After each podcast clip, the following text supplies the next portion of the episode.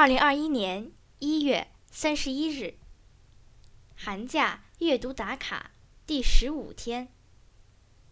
博洋给孩子的《资治通鉴》之战国风云与大秦一统。第四章，合纵连横。苏秦与合纵同盟。洛阳人苏秦觐见秦国国君嬴驷。向嬴驷提出了统一天下的大战略，但是嬴驷拒绝采纳。这个时候，嬴驷刚杀了公孙鞅，正厌恶别国政客，于是苏秦就去了燕国，向燕国国君燕文公提出了与前面相反的另一个大战略。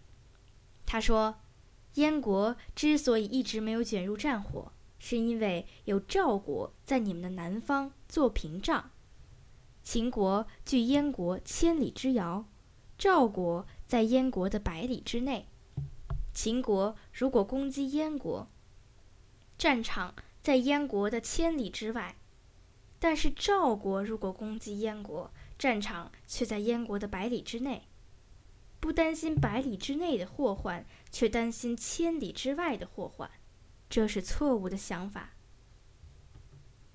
我希望主上能够跟赵国结盟，使两国和平共存，燕国就永远没有灾难了。燕文公大喜，资助苏秦车马行装，请他帮忙去赵国游说。苏秦到了赵国，向赵国国君赵宇说：“世界上。”崤山以东地区没有哪一个国家比赵国更强，秦国看作眼中钉的也只有赵国。然而秦国却不敢大举进攻赵国，怕的是韩国和魏国会趁机在背后下手。六个大国的疆土比秦国大五倍，军队加起来会比秦国多十倍。如果集中力量向西攻打秦国，秦国一定灭亡。现在有些人打着追求和平的幌子，拼命说服各国割让土地给秦国。达到目的后，他身享荣华富贵，而国家所受的伤害，他却一点也不分担。因此，这些政客乐于夸大秦国的军事力量，建议割让土地。